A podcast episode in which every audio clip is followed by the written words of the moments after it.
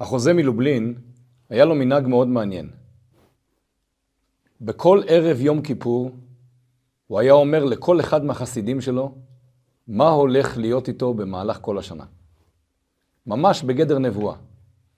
יקרה איתך ככה, יקרה איתך ככה, בצורה חיובית, בצורה שלילית. אחד החסידים, ככה מסופר, הגיע לחוזה מלובלין, לרבי שלו, בערב יום כיפור, והחוזה אמר לו במפורש שבשנה הקרובה הוא הולך לאבד את כל הרכוש שלו. מדובר היה על יהודי עשיר, עמיד, והחוזה אמר לו, אתה הולך לאבד את כל הרכוש שלך. יהודי חוזר הביתה, מתייעץ עם אשתו, דברי הרבי הם קודש קודשים, זה מה שהולך לקרות. אז אם ככה, ובלאו הכי אנחנו הולכים לאבד את כל הרכוש, אני אצא לגלות.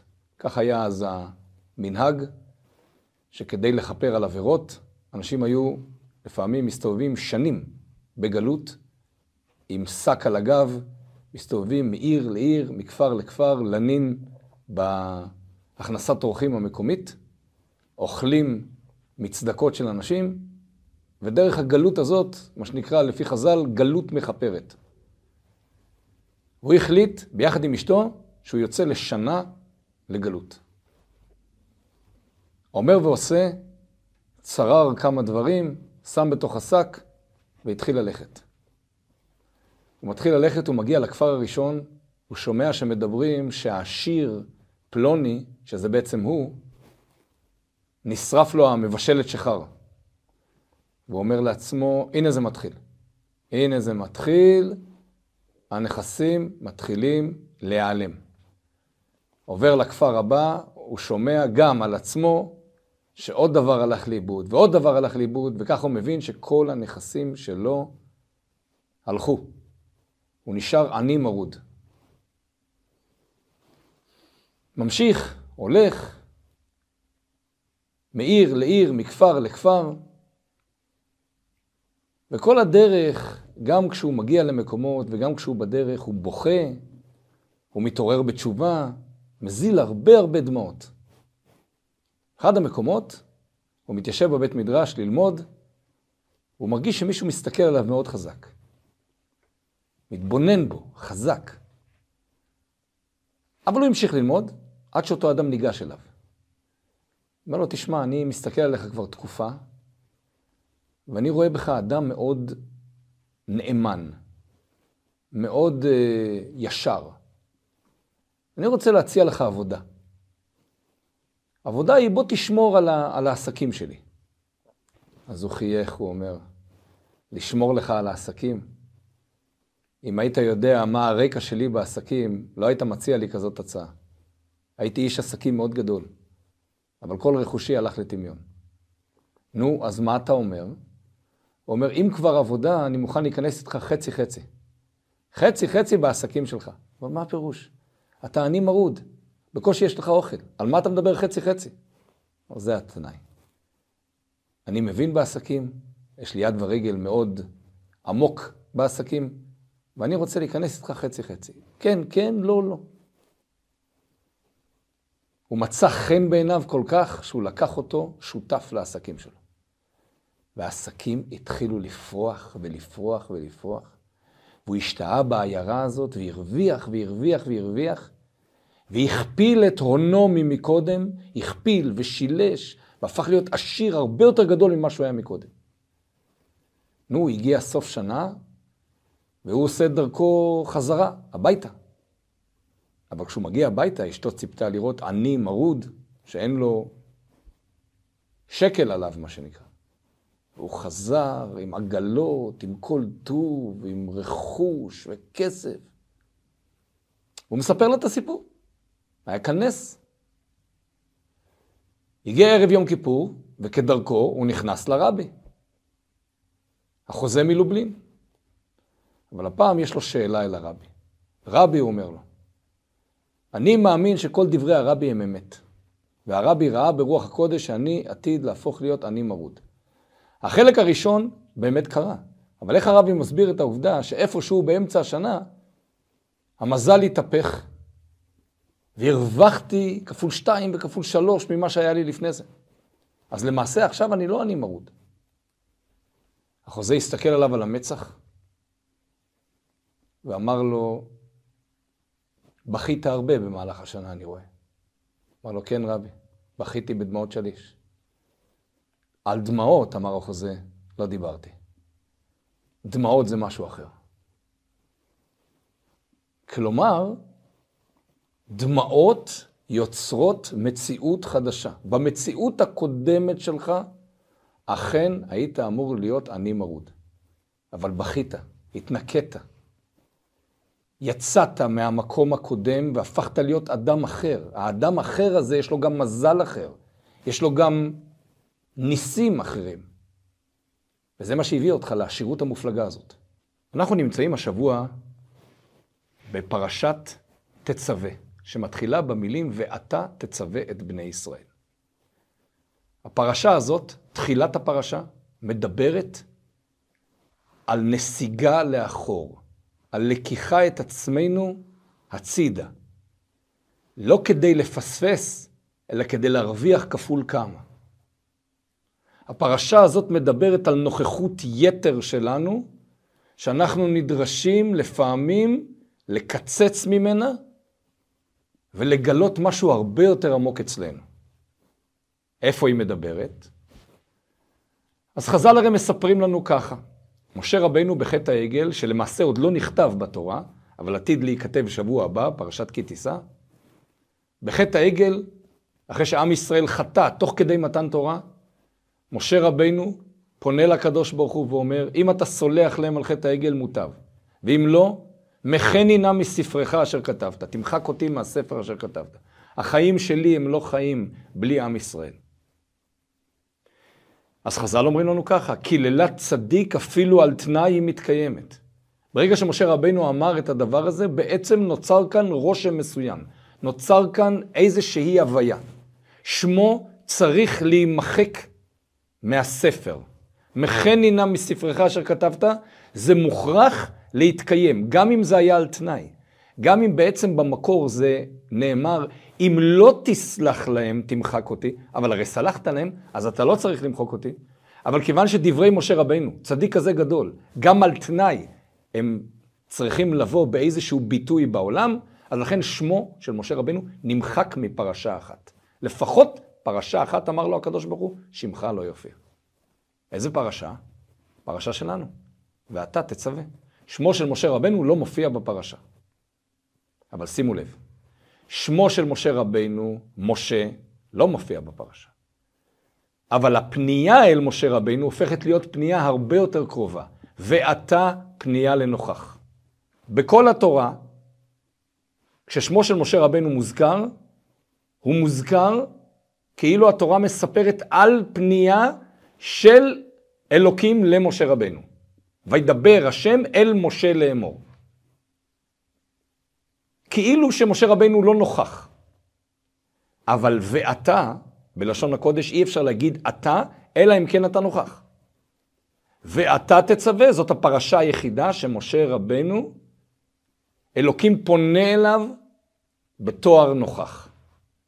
אז מה יש לנו כאן? משה רבנו ויתר על שמו, שמו נמחק, אבל במרכאות הוא הרוויח נוכחות הרבה יותר גדולה בתוך הפרשה.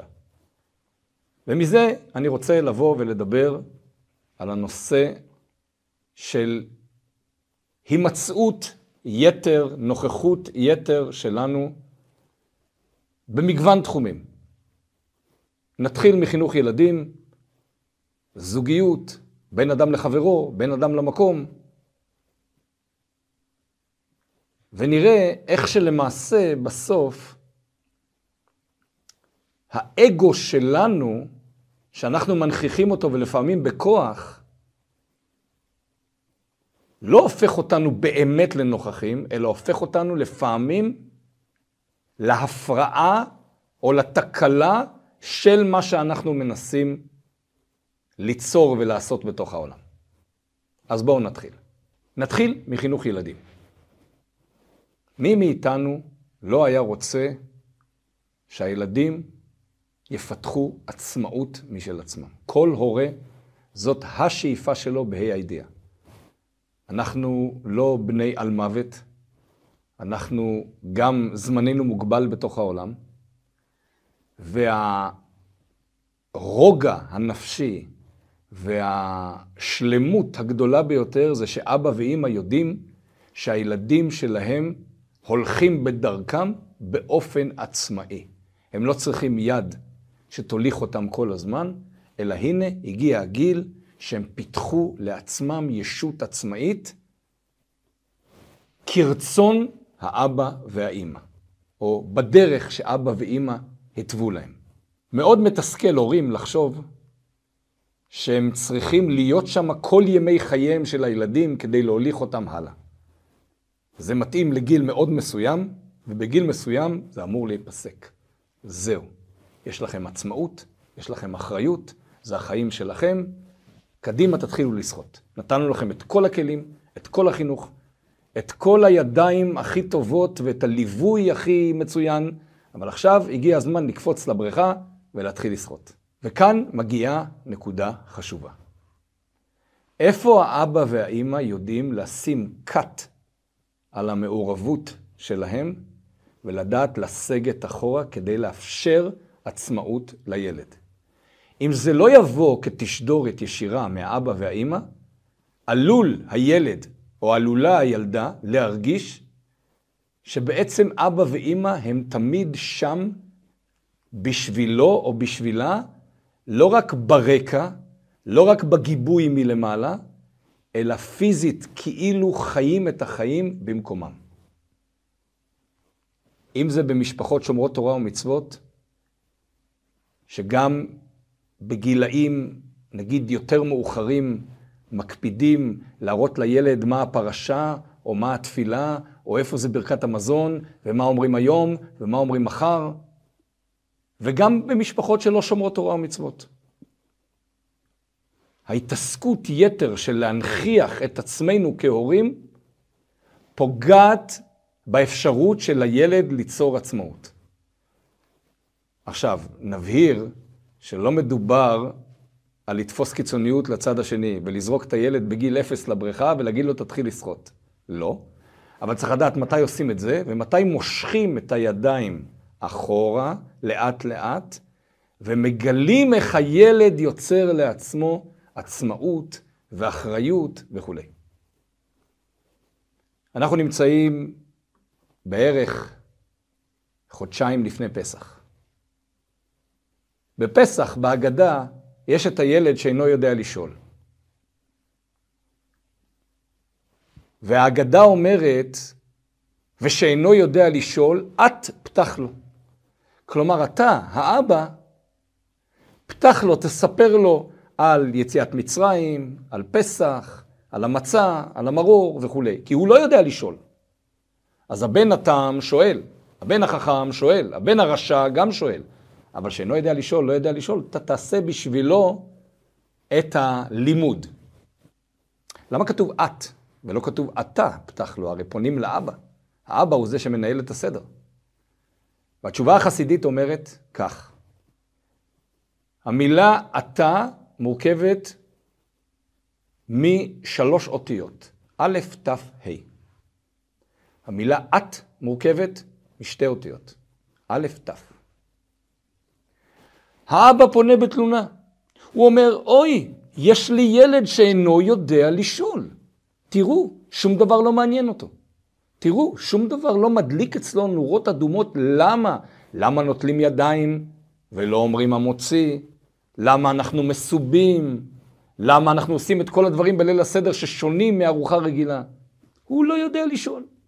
אוי, איזה מסכן אני שיש לי ילד שאינו יודע לשאול. אומרים לאבא, רגע, רגע, רגע, אולי זה קשור אליך? אולי אתה תופס את כל הזהות. אולי אתה משתלט פה על כל המרחב. ומרוב שאתה מנסה להנחיל לו את כל הערכים, אתה בעצם כאילו חי במקומו, אתה לא מאפשר לו לשאול. אתה לא זז הצידה, זז אחורה, כדי לתת לו את העצמאות.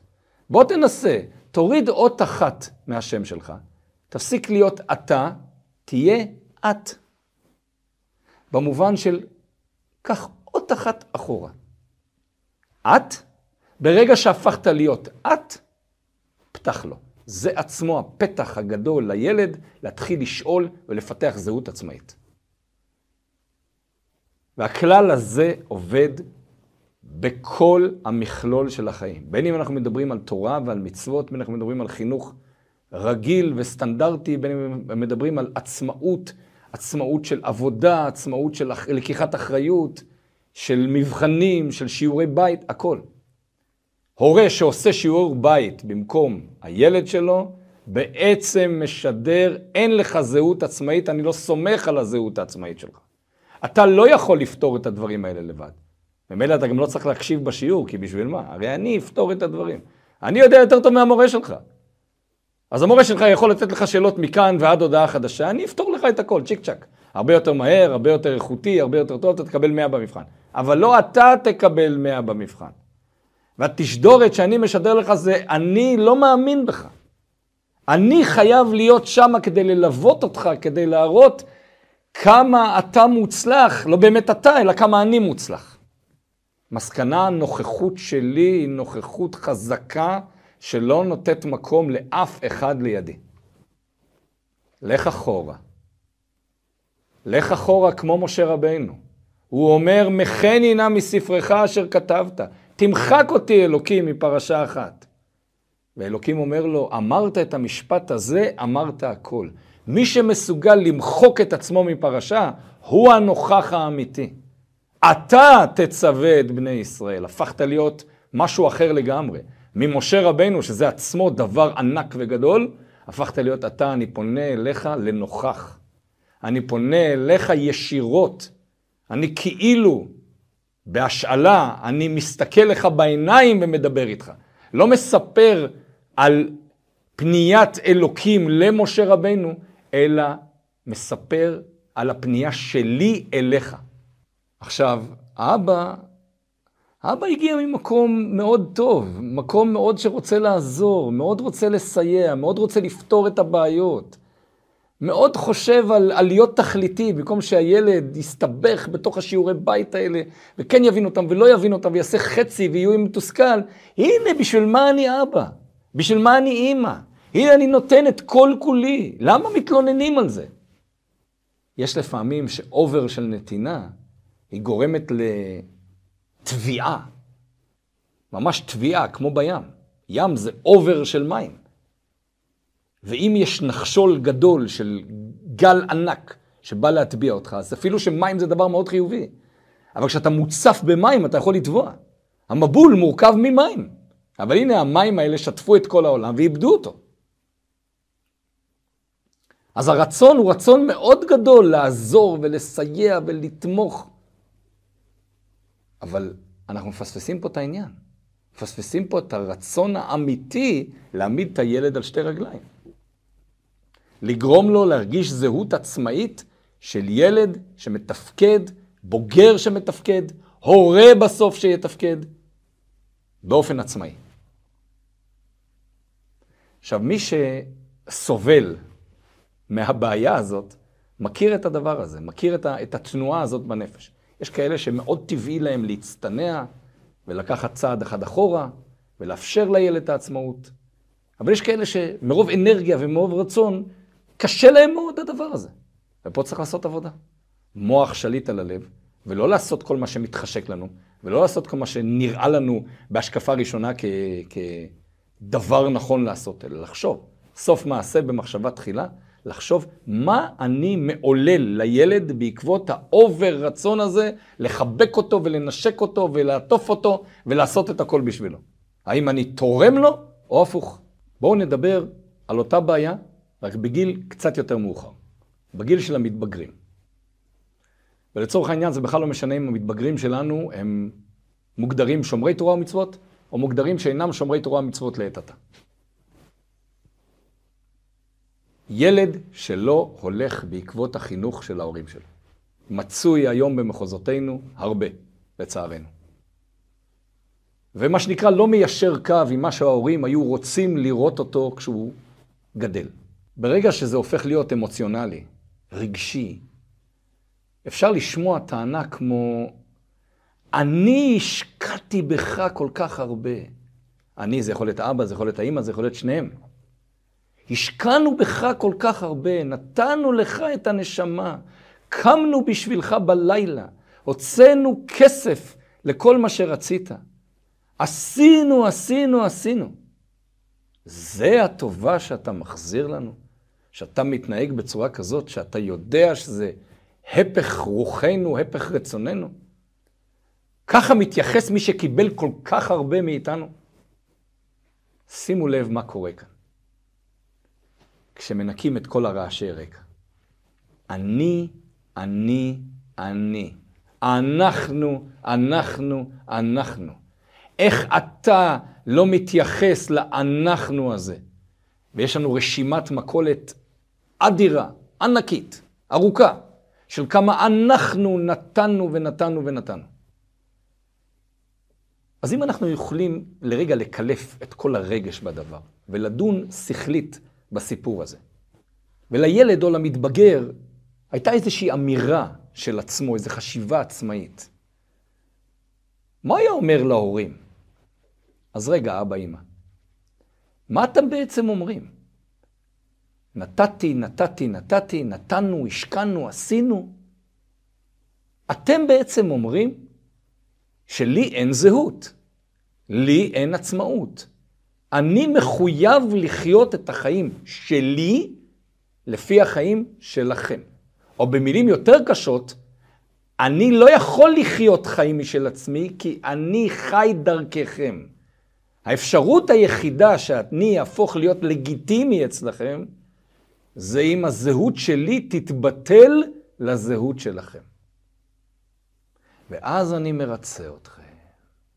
ואז כל הקימות בלילה הן משתלמות, ואז כל הכסף שהוצאתם הוא משתלם, וכל התשומת לב שנתתם, וכל השעות שהשקעתם, וכל האוכל שהכנתם, וכל השיעורי בית שעשיתם, אז זה משתלם. כי הטאטלה, הילד המפואר שלנו, הולך בדרכנו ומגשים לנו את כל השאיפות. אז מי חי כאן? אבא, אמא, מי חי כאן? לא אני. לא אני.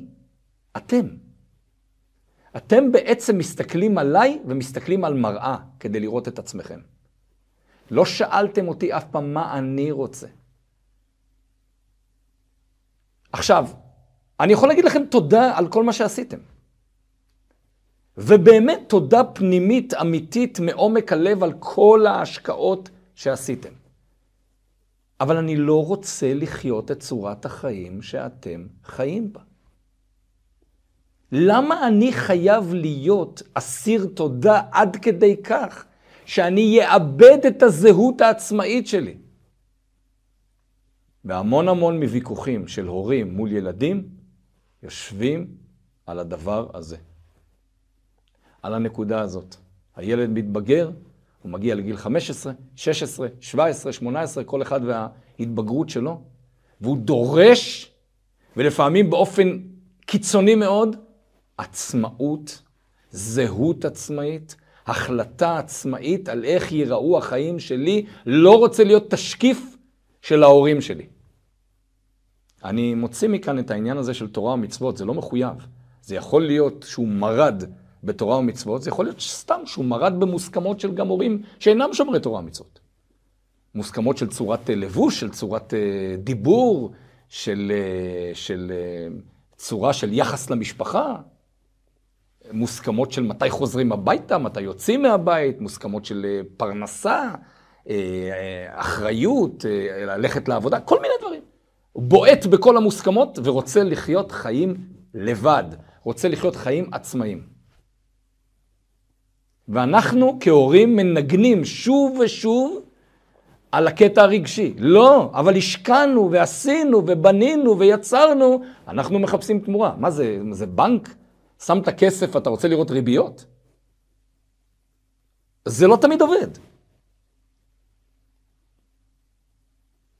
בשלב מסוים, מוקדם או מאוחר, ההורים צריכים לשבת ביניהם לנקות רעשי רקע, לא לשמוע פה צלצולים וצעקות, כי זה מפריע לשמוע את האמת, ולשמוע מה רוצה הילד עמוק עמוק בפנים, המתבגר הזה, מה מבקש. והאם אנחנו כהורים הלכנו צעד אחד יותר מדי קדימה, או עשר צעדים יותר מדי קדימה, ובלענו לו את הזהות, בלי להרגיש. לא מרצון רע, מרצון טוב מאוד, אבל פשוט בלי לשים ברקסים על ההתקדמות שלנו. מחני נא מספרך אשר כתבת. אני מוכן להימחק, לא חס ושלום בגשמי, אבל אני מוכן להימחק מהפושיות, מהאובר הימצאות שלי, אני מוכן לסגת הצידה, כדי שאתה תתחיל לפנות אליי בתואר אתה. כדי שהנוכחות שלי תהיה נוכחות טובה ומועילה, אני מוכן להימחק קצת כדי להיות עוד יותר פה.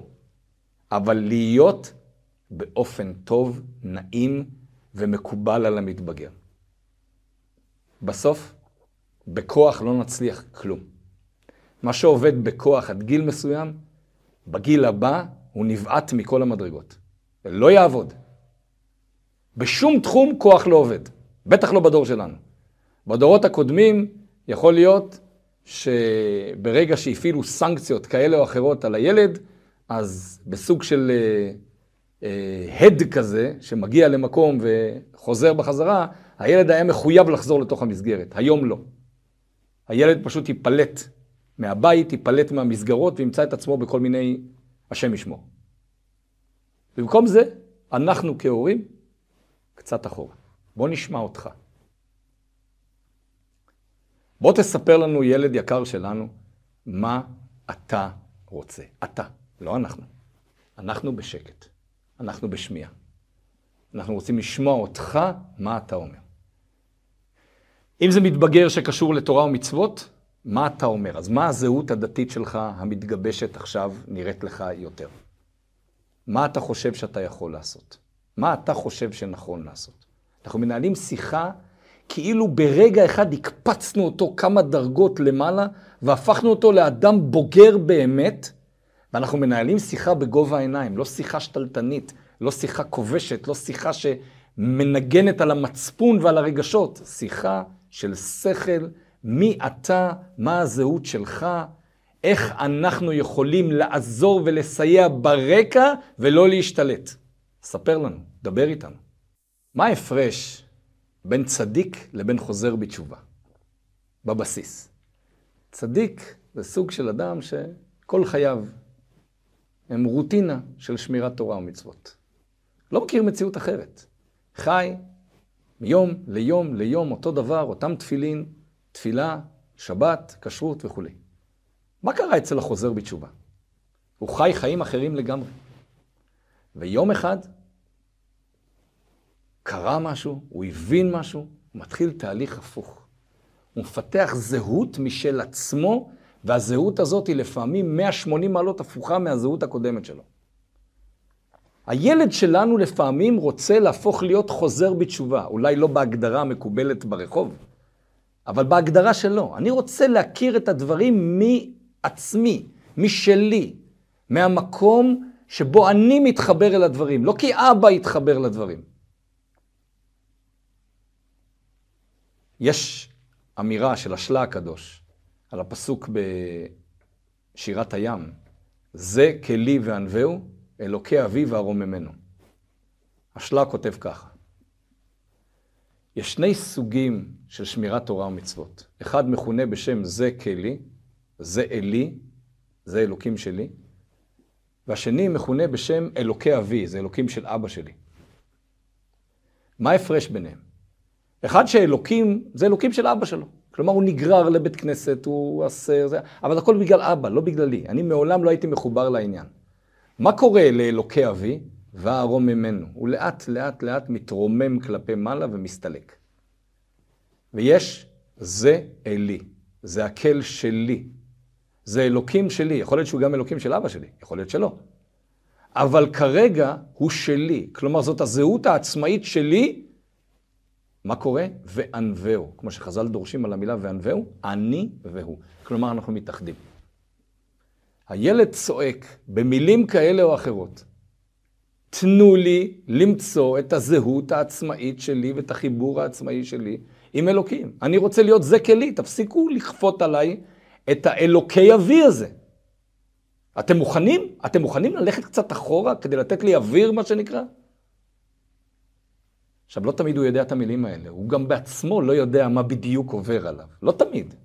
לא לכל ילד יש רמה, רמת קליטה רגשית של להבין באיזה תהליך הוא נמצא. אבל אילו הוא היה יודע והיו לו מילים, אלה המילים שהוא היה אומר. תן אוויר. קח אחורה קצת. ומתוך זה אפשר לפתח גם את אותו רעיון בזוגיות. יש זוגיות שהיא בעצם, בלי לשים לב, לא באמת זוגיות, אלא מה שנקרא באנגלית one man show, כלומר הצגה של אדם אחד. נכון שבפועל יש כאן שני אנשים, זוג, אבל למעשה הכל מתנהל לפי תכתיב של צד אחד. השתלטנות ואמירות, ו, ו, וניתן להניח שזה ממקום טוב ולא ממקום רע, בטח לא בבסיס. אבל עם השנים נוצר כאן איזשהו משהו קיצוני, שלצד אחד אין אמירה בתוך הזוגיות. ויש צד שני, שהולך ומשתלט על כל השיח. על כל השיח, על כל העשיות, על כל האחריות, על הכל. אבל אז אותו צד עצמו חי בתחושה שאין לו זוגיות. אלא שבעומק, אם הוא יחשוב על זה, הוא יבין שהסיבה שאין לו באמת זוגיות היא הוא עצמו. הוא עצמו הסיבה. אם הוא ידע לקחת אחורה ולאפשר מקום לזולת, אז לאט לאט יתפתח פה באמת זוגיות בריאה. איש ואישה זכו שכינה ביניהם, כי השכינה בעצמה נתנה מקום גם לבעל וגם לאישה. השכינה מגדירה, אני ביניכם, אני לא תופסת צד. אני לא השראה של צד אחד. אף אחד לא יכול לדבר בשמי. הכבוד ההדדי, מה שחז"ל לימדו אותנו, איזה כבוד צריך לרכוש הבעל לאישה, או האישה לבעל. איזה מחויבות יש לבעל לאישה.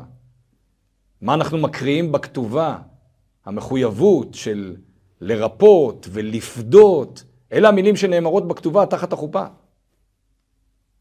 לפרנס, להלביש וכולי. והאישה, איך היא צריכה להסתכל על הבעל? אבל זה חייב להיות בצורה הדדית. לכל אחד יש מקום. יש מקום של הבעל, יש מקום של האישה, אחד לא דורך על השני. אחד לא נכנס בתוך הנעליים של השני. אבל אם מרוב היפראקטיביות ורצון הבעל מתחיל לבשל במקום האישה, והאישה מתחילה לעשות דברים של הבעל בתוך הבית, אז נו, אז הבעל שואל את עצמו, אז איפה אני בעל? אז, אז, אז מה הזהות שלי כן? הזהות שלי נאכלת. או האישה שואלת את עצמה את אותה שאלה, אבל הפוך. לדעת לקחת אחורה, גם כשזה קשה, ושוב, מי שלא נתקל בבעיה הזאת, אז הוא כנראה באופן אוטומטי יודע לקחת אחורה ולאפשר מקום. אבל מי שנתקל בבעיה הזאת, זה בשבילו איתקפיה, מה שנקרא. זה צריך לכפות את הרצונות הטבעיים שלו. ולעשות מה שנקרא בלשון החסידות מוח שליט על הלב, ולהגיד, לא, אני לא אכנס לתוך התחום הזה. אבל בא לי לבשל ולתקתק ולעשות. אז אז אתה לוקח לאישה את הבישולים. סתם דוגמה. אבל, אבל אוטוטו שבת. אז בשבת לא יהיה את כל התבשילים שחלמת עליהם, אבל תהיה אישה. מה, מה עדיף? שבשבת תהיה את כל הגן עדן ואת כל התבשילים ואת כל הריחות ואת כל הטעמים, אבל אשתך מתוסכלת, כי היא לא עשתה כלום לכבוד שבת. ואותו, ואותו דבר גם הפוך, זה לא כל כך משנה הדוגמאות. אבל כל אחד יכול להרגיש ולדעת שהוא פשוט מעלים את הצד השני. והתחום הזה גם גולש לבין אדם למקום וגם בין אדם לחברו. יש רק אדם אחד שהקדוש ברוך הוא אמר שהוא לא מוכן לדור איתו בכפיפה אחת, וזה הגאוותן. אין אני והוא יכולים לדור במקום אחד, לא יכול. גר עם הגנב והרוצח והשקרן וה... הכל. איתך, עם הבעל גאווה, אני לא יכול לדור בכפיפה אחת. כי אתה לא מאמין שיש עוד מציאות. עד כדי כך שבקיצוני של זה אתה גם לא מאמין שיש מציאות של אלוקים. כי אני משתלט על כל השיח. וכאילו אני גם משתלט על השיח האלוקי. אני הכל. אז אני לא יכול לדור איתך, כי אתה לא מאפשר לי לדור איתך. כך כביכול אומר אלוקים. סע אחורה קצת, ותאפשר לאלוקים להיות נוכח.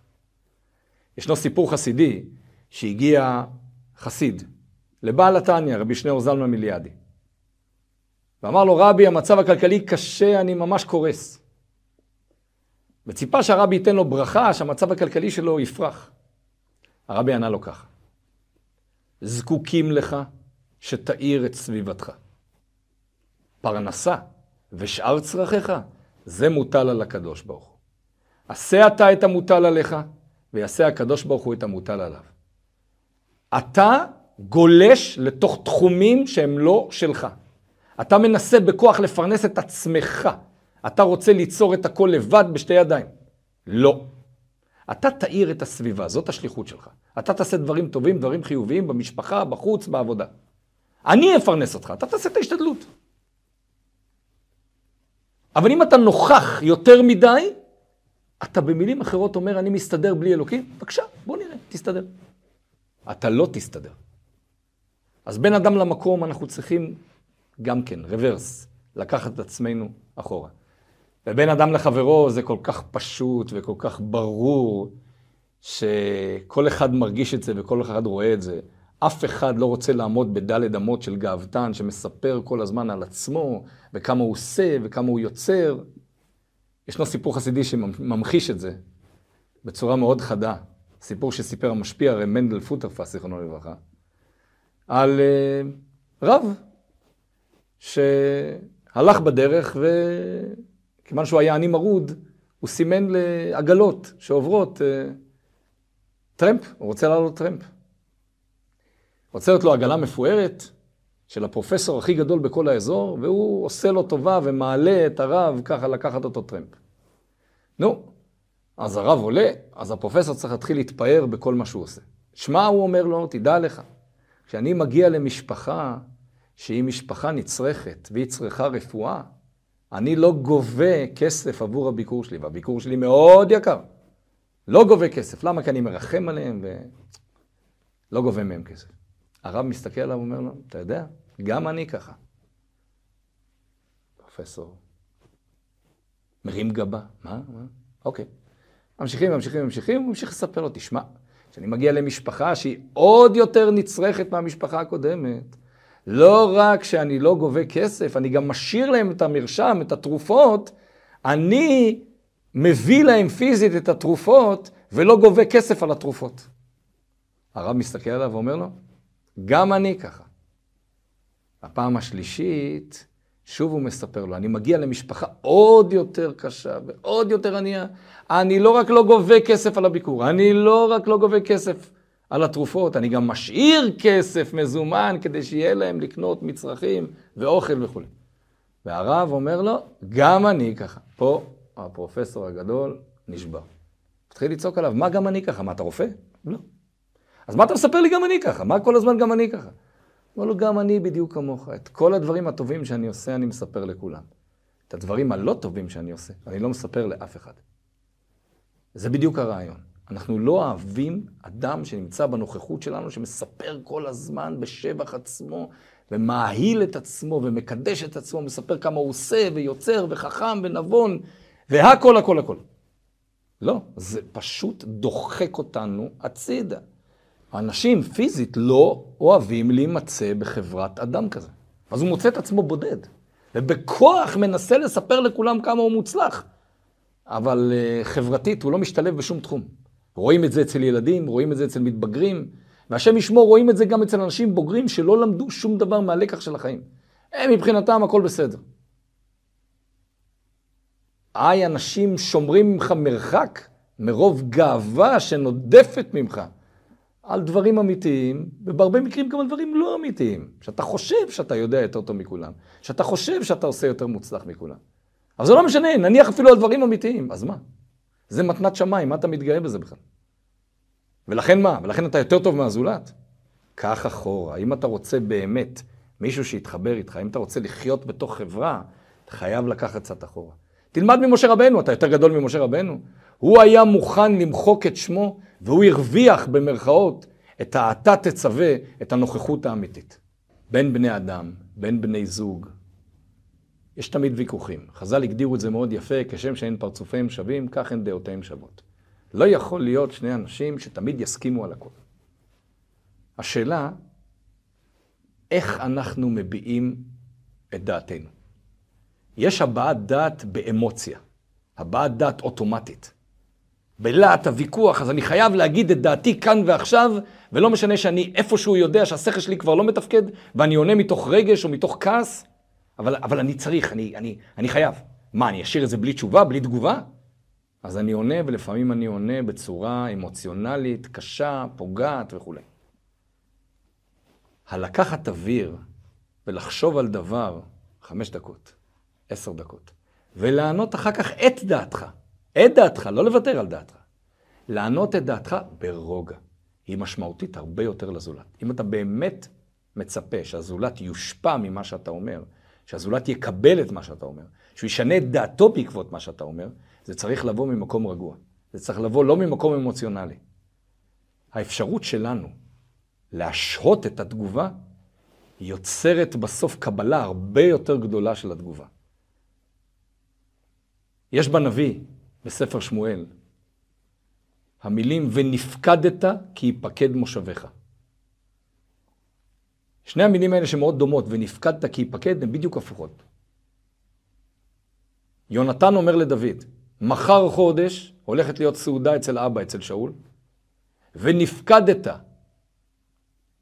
יחשבו עליך, ימנו אותך. יגידו איפה אתה, כי יפקד מושביך, כי המקום שלך יחסר.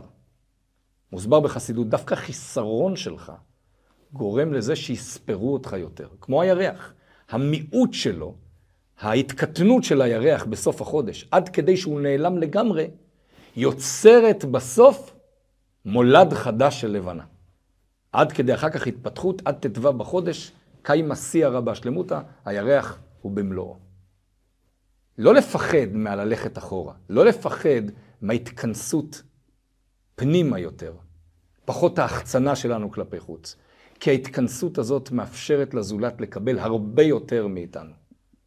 שיהיה לכולנו בהצלחה ובבשורות טובות.